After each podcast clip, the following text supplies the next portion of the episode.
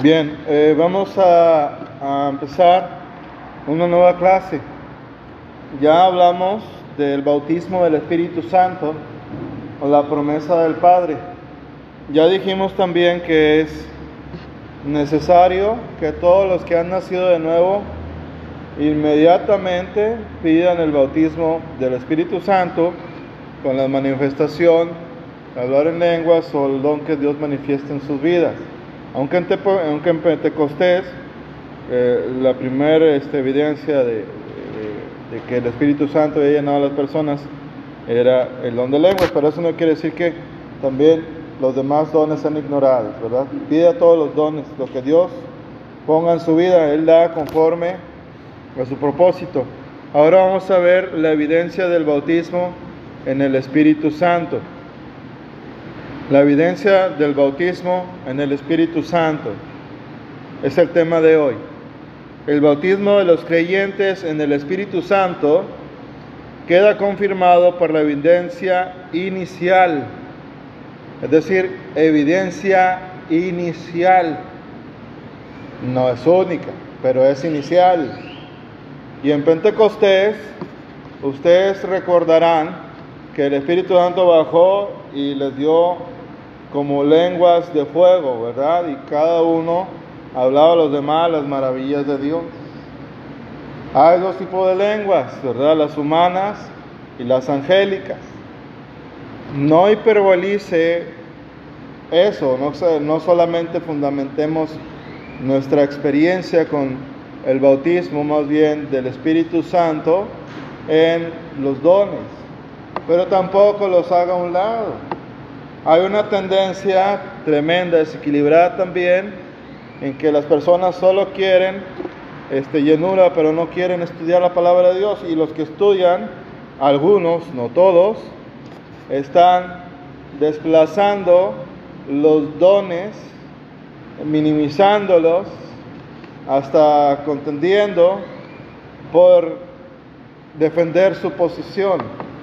No estamos para eso, estamos para leer la palabra, estudiar la palabra y aplicar la palabra de Dios. Recuerden algo, si un tema, una jota, una tilde, un acento, está en los originales, en las, el, por entre las traducciones de la palabra de Dios, si una de esas cosas el Señor Jesús permitió en su palabra, es porque tiene una aplicación a nuestra vida. No importa la denominación que usted tenga, si el Señor lo puso en su palabra, es importante. Gloria a Dios. Alaban al Señor.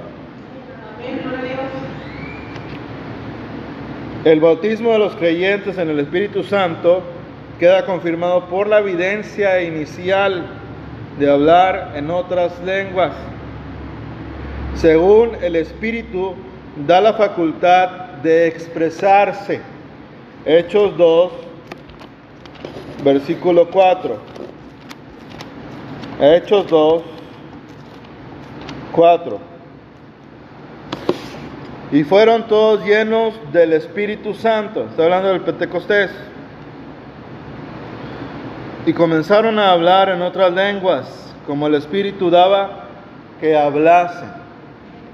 Si ustedes recuerdan, primera carta de Corintios, capítulo doce, nos habla que no quiere, que no quiere el Señor que estemos este, ignorantes en este tema, que los, lo hagamos a un lado. Va relacionado el bautismo del Espíritu Santo, inevitablemente, con estas manifestaciones. Gloria a Dios. Cuando una persona habla en lenguas, está hablando misterios para con Dios, ¿verdad? Lea el libro Ciencia de la Oración del hermano Gigi Ávila, que ya está con el Señor. Ese hermano era usado, y desde la camada de mi papá, la generación de ministros del Señor, y ellos hablaban lo que vivían. Así es que honra al que merece honra, y se lo recomiendo ese libro, Ciencia de la Oración. El hablar en lenguas, continuó con la introducción, En este caso lo mismo en esencia que el don de lenguas. Primera carta de Corintios capítulo doce, versículo cuatro al diez. Primera carta de Corintios capítulo doce.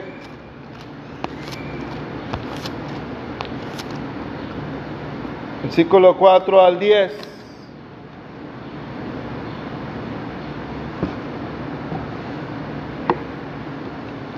Empero hay repartimiento de dones, mas el mismo Espíritu es. Y hay repartimiento de ministerios, mas el mismo Señor es. Y hay repartimiento de operaciones, mas el mismo Dios es el que obra todas las cosas en todos. Empero a cada uno le es dada manifestación del Espíritu para provecho, porque la verdad a este es dada por el Espíritu palabra de sabiduría, a otro palabra de ciencia según el mismo Espíritu. ¿Cuál Espíritu? El Espíritu Santo. A otro fe por el mismo Espíritu, y a otro dones de sanidades por el mismo Espíritu, a otro operaciones de milagros, y a otro profecía, y a otro discreción de espíritus o discernimiento de espíritus, y a otro géneros de lenguas, y a otro interpretación de lenguas. Mas todas estas cosas, dice la palabra del Señor, obra uno y el mismo Espíritu, repartiendo particularmente a cada uno como quiere. Versículo veintiocho. Y aún los puso Dios en la iglesia, primeramente apóstoles, luego profetas, los terceros doctores, luego facultades, luego dones de sanidades, ayudas, gobernaciones, géneros de lenguas. Si usted quiere saber que es un verdadero apostolado, entre muchas otras características, porque la, todo se tiene que filtrar a través de la palabra de Dios, ¿verdad? Este, entonces, lea en su casa segunda carta de Corintios capítulo once. Y ahí se va a enterar. Son algunas de las características de los que se dicen apóstoles. Yo en lo personal no creo eso. Hay misiones apostólicas, ministerios proféticos. Pero para que alguien sea apóstol, necesita primero haber visto al Señor. Segundo, haber sido testigo de su resurrección, de sus enseñanzas. O como Pablo, ¿verdad? Él lo vio después de resucitado, pero lo vio él. Eso para que este, no se deje engañar por personas que lo único que quieren es su gloria propia y no la de Jesucristo. A nosotros nos conviene que Jesucristo siempre reciba toda gloria, honor, reconocimiento, toda la bendición, todo el imperio por los siglos de los siglos. Amén. Solo a Jesucristo. Además es el que si no hubiera muerto en la cruz del Calvario y pagado nuestros pecados, pues ninguno tendríamos al Espíritu Santo, porque todo es producto de eso. Bien. Ok, el hablar en lenguas, para hacer la congruencia lógica de la línea de pensamiento, el hablar en lenguas en este caso es lo mismo en esencia que el don de lenguas, la cita ya la leímos, más distinto en lo que respecta a su propósito y uso. Ahora sí, la evidencia del bautismo en el Espíritu Santo. Notemos que no se trata del bautismo del Espíritu Santo, pero ello haría el Espíritu Santo al agente bautizador. Más Juan dijo lo siguiente: Él los bautizará en el Espíritu Santo, lo cual constituye una traducción literal del griego. El Espíritu es el elemento en el cual somos bautizados. Número uno, como enseñanza, como parte de, de desarrollo de esta enseñanza, que es la evidencia del bautismo en el Espíritu Santo.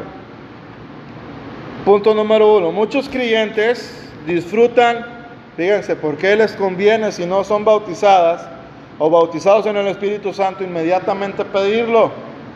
Porque esa es voluntad totalmente clara, manifiesta de Dios Padre, y Jesucristo mismo nos dijo que era lo mejor que nos convenía.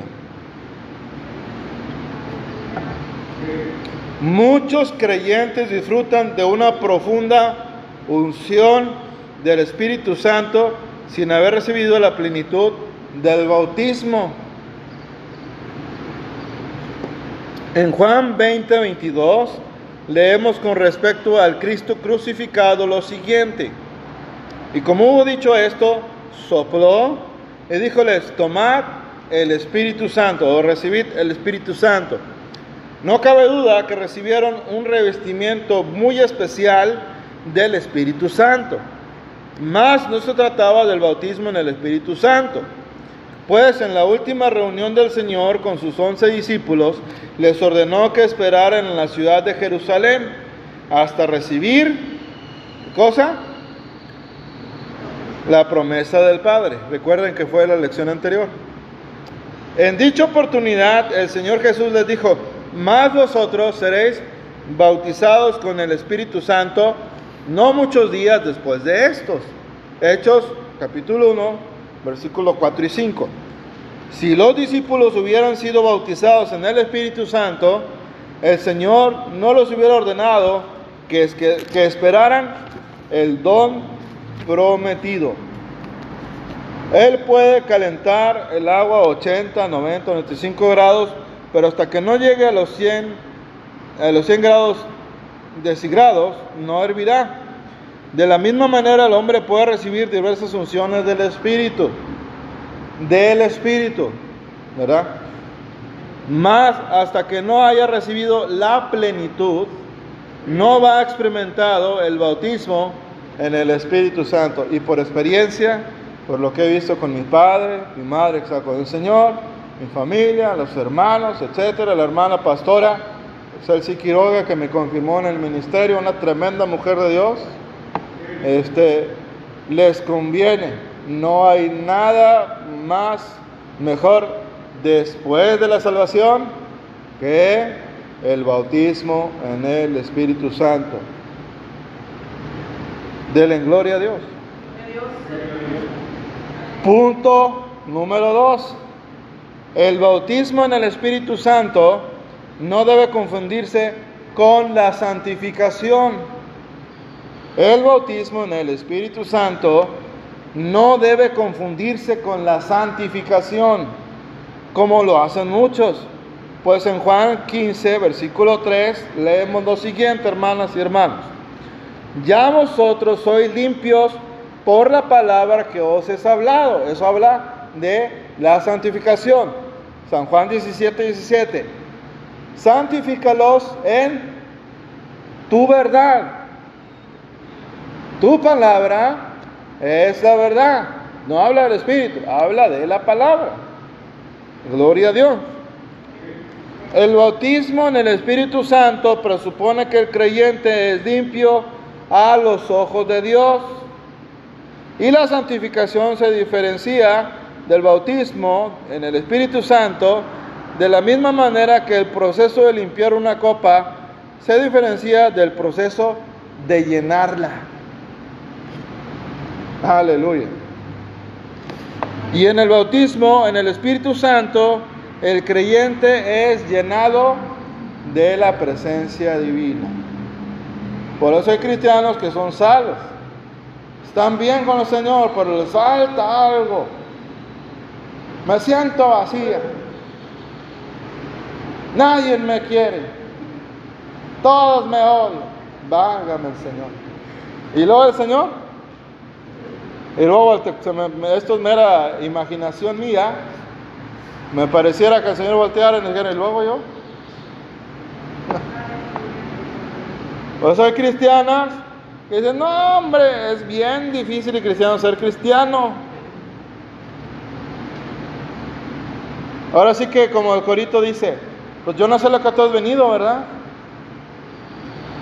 Pero yo vine a alabar a Dios. ¿Qué tiene que ver eso, pastor? Pues que la palabra en Colosenses nos dice que somos llenos del Espíritu, entre otras cosas, con cantos y con himnos. ¿Llénense de ellos? Recuerden que la palabra que hemos estudiado nos ha enseñado el, el, el Señor Jesucristo en su bendita voluntad, que es necesario que seamos llenos. Si siente que ya se siente, ay, ya no puedo, las cargas están muy pesadas. Entonces son unos lobos, ¿verdad? Unas lobas. Aleluya, no hay que hacer con ellos, con ellas. Llénese del Espíritu Santo. Aleluya, no hay nada mejor. Se lo aseguro. Punto número tres. Este, y fíjense, este está, están muy interesantes estas líneas de este punto tres, ponga atención, por favor. Este maravilloso acontecimiento experimental, ¿qué quiere decir eso? Que tienes que vivirlo. La experiencia de cada una y cada uno es diferente. Dios sabe cómo hacer de provecho este acontecimiento experimental. Lo que sí les voy a decir es que desde que el Señor me bautizó en su Espíritu Santo, dejé de ser cobarde. Yo era bien cobarde. Hablaban, hablaban de los diablos y ay, de, en lugar de tener miedo al Señor, hermano, ¿usted cree? Padre Santo. Decía, voy, me voy a persignar por si las dudas, ¿verdad? ¿Qué es eso, Padre Santo? Me hizo un cristiano más firme. Nada de que ir a la iglesia y luego en la grabación andar bailando, ¿verdad? Al cabo el Señor conoce mi condición. Mira, mira. ¿Verdad? Hipocresía pura. Aleluya. Yo tenía unas debilidades, hermanos, como todos ustedes, y desde que el Espíritu Santo me, me bautizó, se acabó. Y desde entonces no hay otro amor en mi vida que Cristo Jesús. Yo no necesito alcohol, mujeres, drogas, no necesito nada de eso, porque el Espíritu Santo es mi mejor amigo. ¿Ustedes quieren que sean su mejor amigo? Aleluya.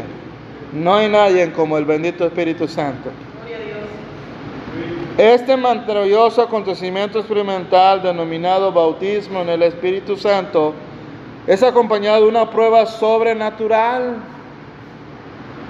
como lo fue en la época del Nuevo Testamento, tal como se expresa en la declaración doctrinal que encabeza este capítulo.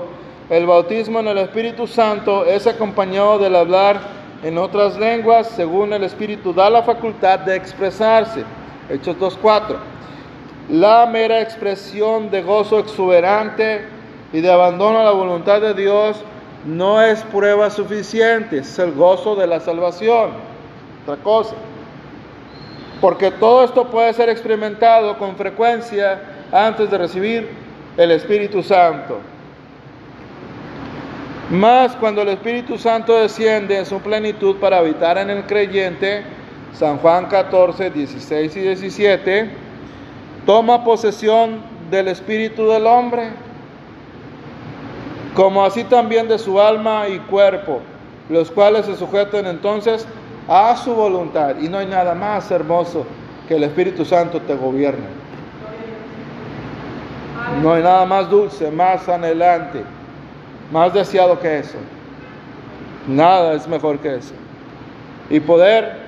El Señor emplea así la lengua en forma sobrenatural. Así la vi aquí vivo. Aleluya. Esta prueba es generalmente muy convincente tanto para los creyentes como para los incrédulos.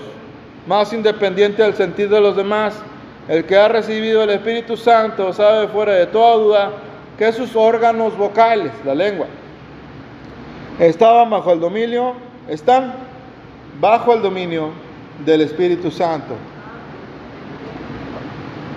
Punto número cuatro.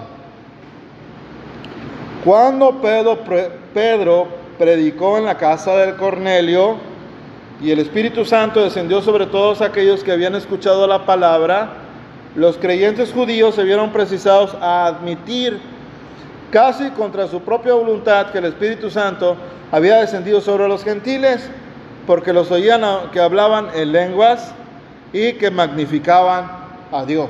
Hechos diez, cuarenta y seis.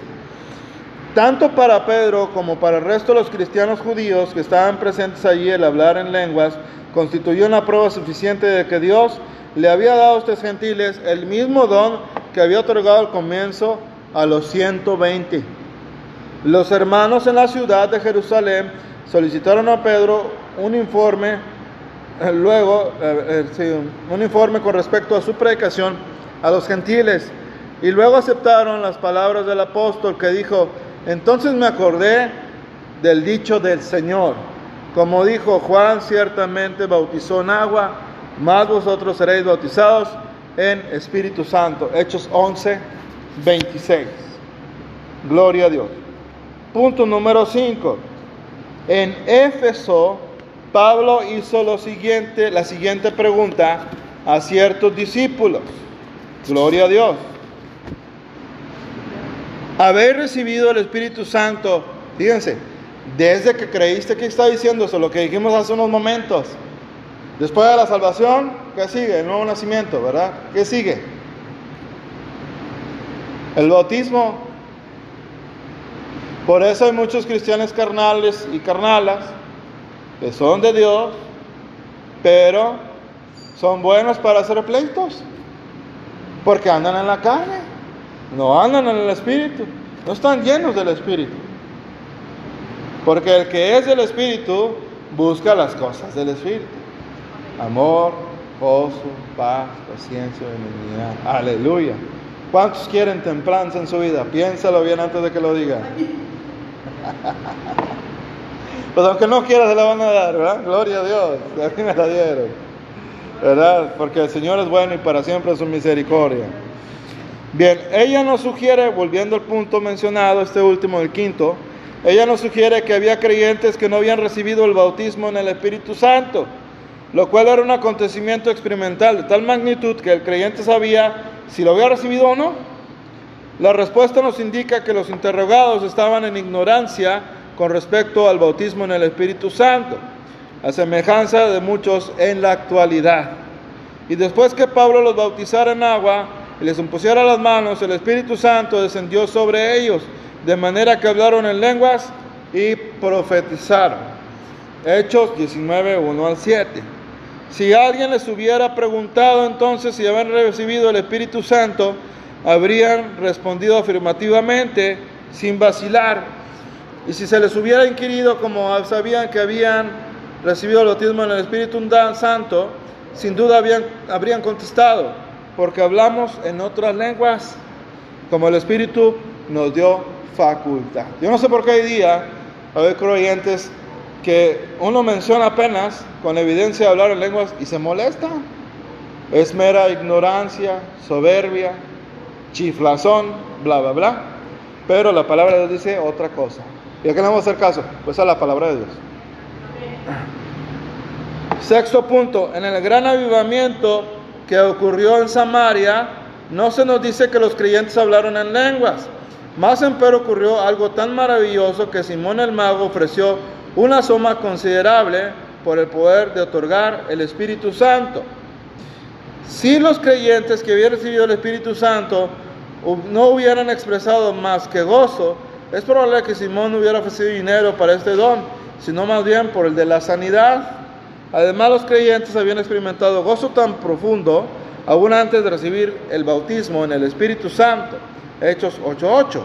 Por lo tanto, creemos que lo experimentado por los discípulos en Samaria al recibir el Espíritu Santo fue lo mismo que experimentaron los discípulos en Jerusalén y en Éfeso. Gloria a Dios. Punto número siete. En los Hechos nueve diecisiete tenemos la historia que Pablo... en circunstancias de Pablo, en circunstancias que recibe la vista y es lleno del Espíritu Santo. Cuando Ananías vino, le impuso las manos diciendo: Saulo, el Señor Jesús me ha enviado para que recibas la vista y seas lleno del Espíritu Santo. No se menciona aquí que Pablo hablara en lengua desconocida. o que se registrara otra manifestación alguna, mas en Corintios capítulo catorce, versículo dieciocho, Pablo nos dice: doy gracias a Dios que hablo en lenguas más que todos vosotros. A veces por prudencia y por no traer contienda no menciono estas cosas, pero aquí lo está men- mencionando el apóstol Pablo. Debería preocuparse más las personas, los cristianos, por ser cada vez más abundante, ¿verdad? Así es que usted procure los mejores dones, lo dice la misma palabra de Dios, con el amor, por supuesto. Hay quienes quieren hacer una separación de puro amor, me suena como peace and love, ¿verdad?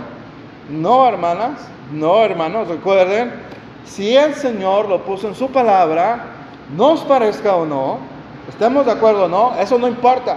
El Señor lo puso porque es importante lo uno como lo otro.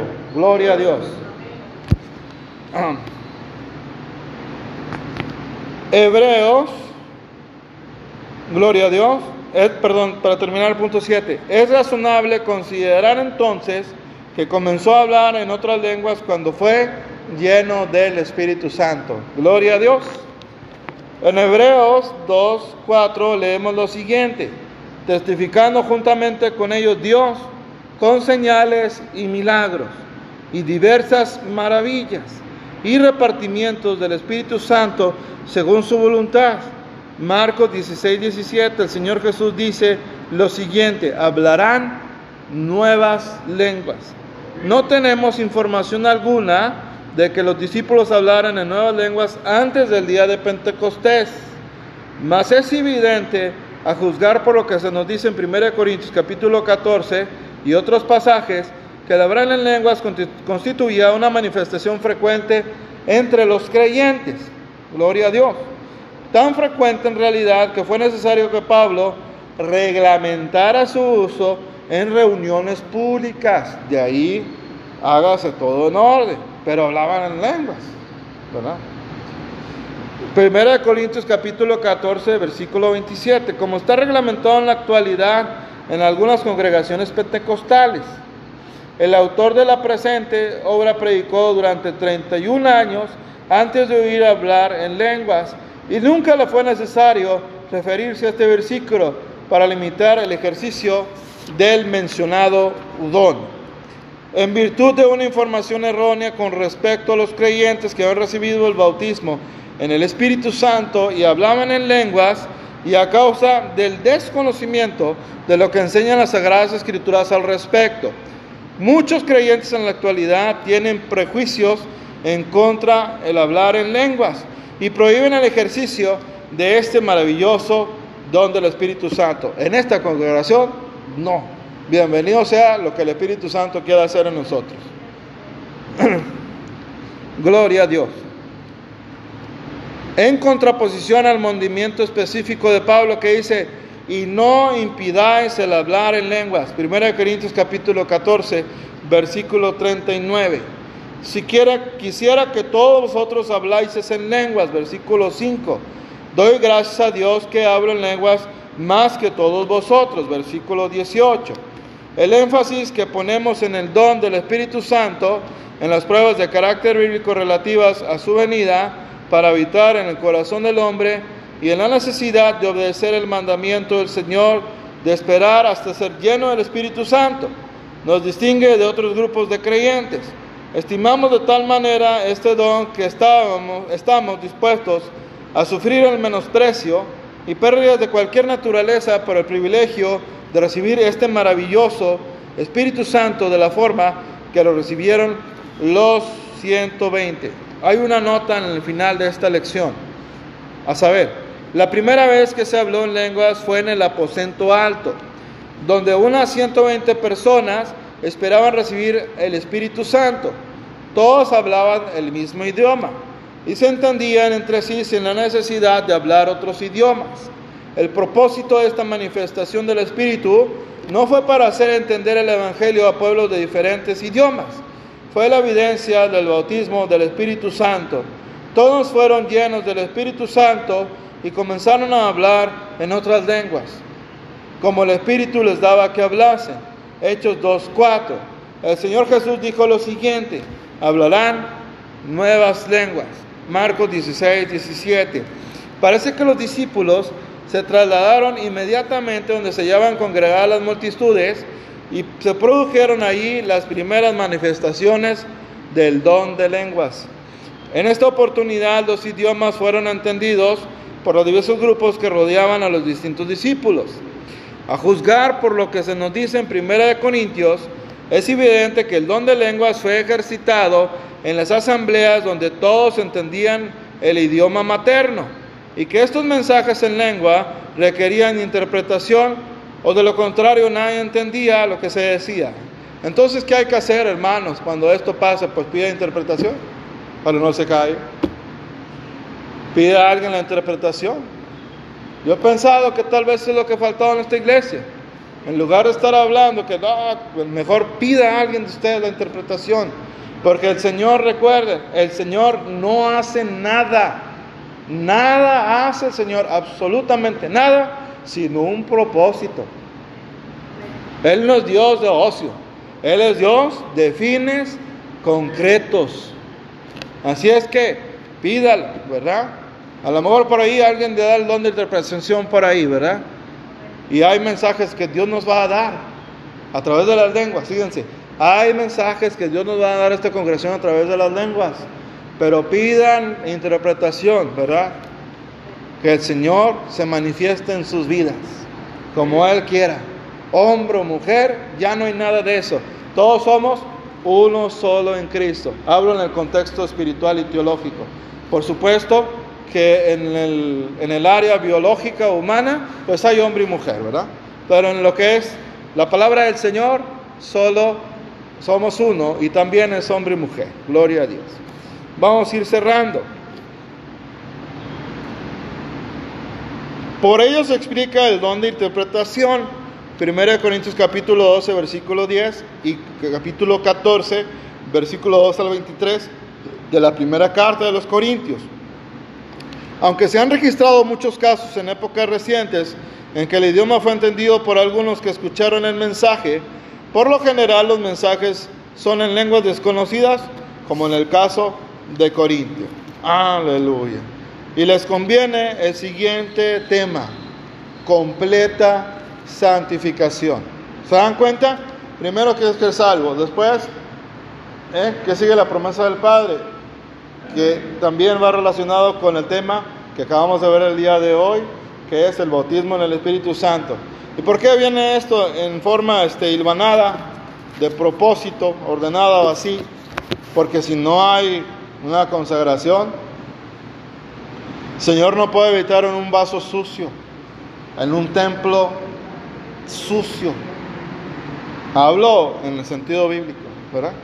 Pero nosotros hemos sido lavados con su sangre, y si hubiéramos pecado, pues la sangre de Cristo nos limpia todo pecado. Les invitamos al altar los que gusten hacerlo.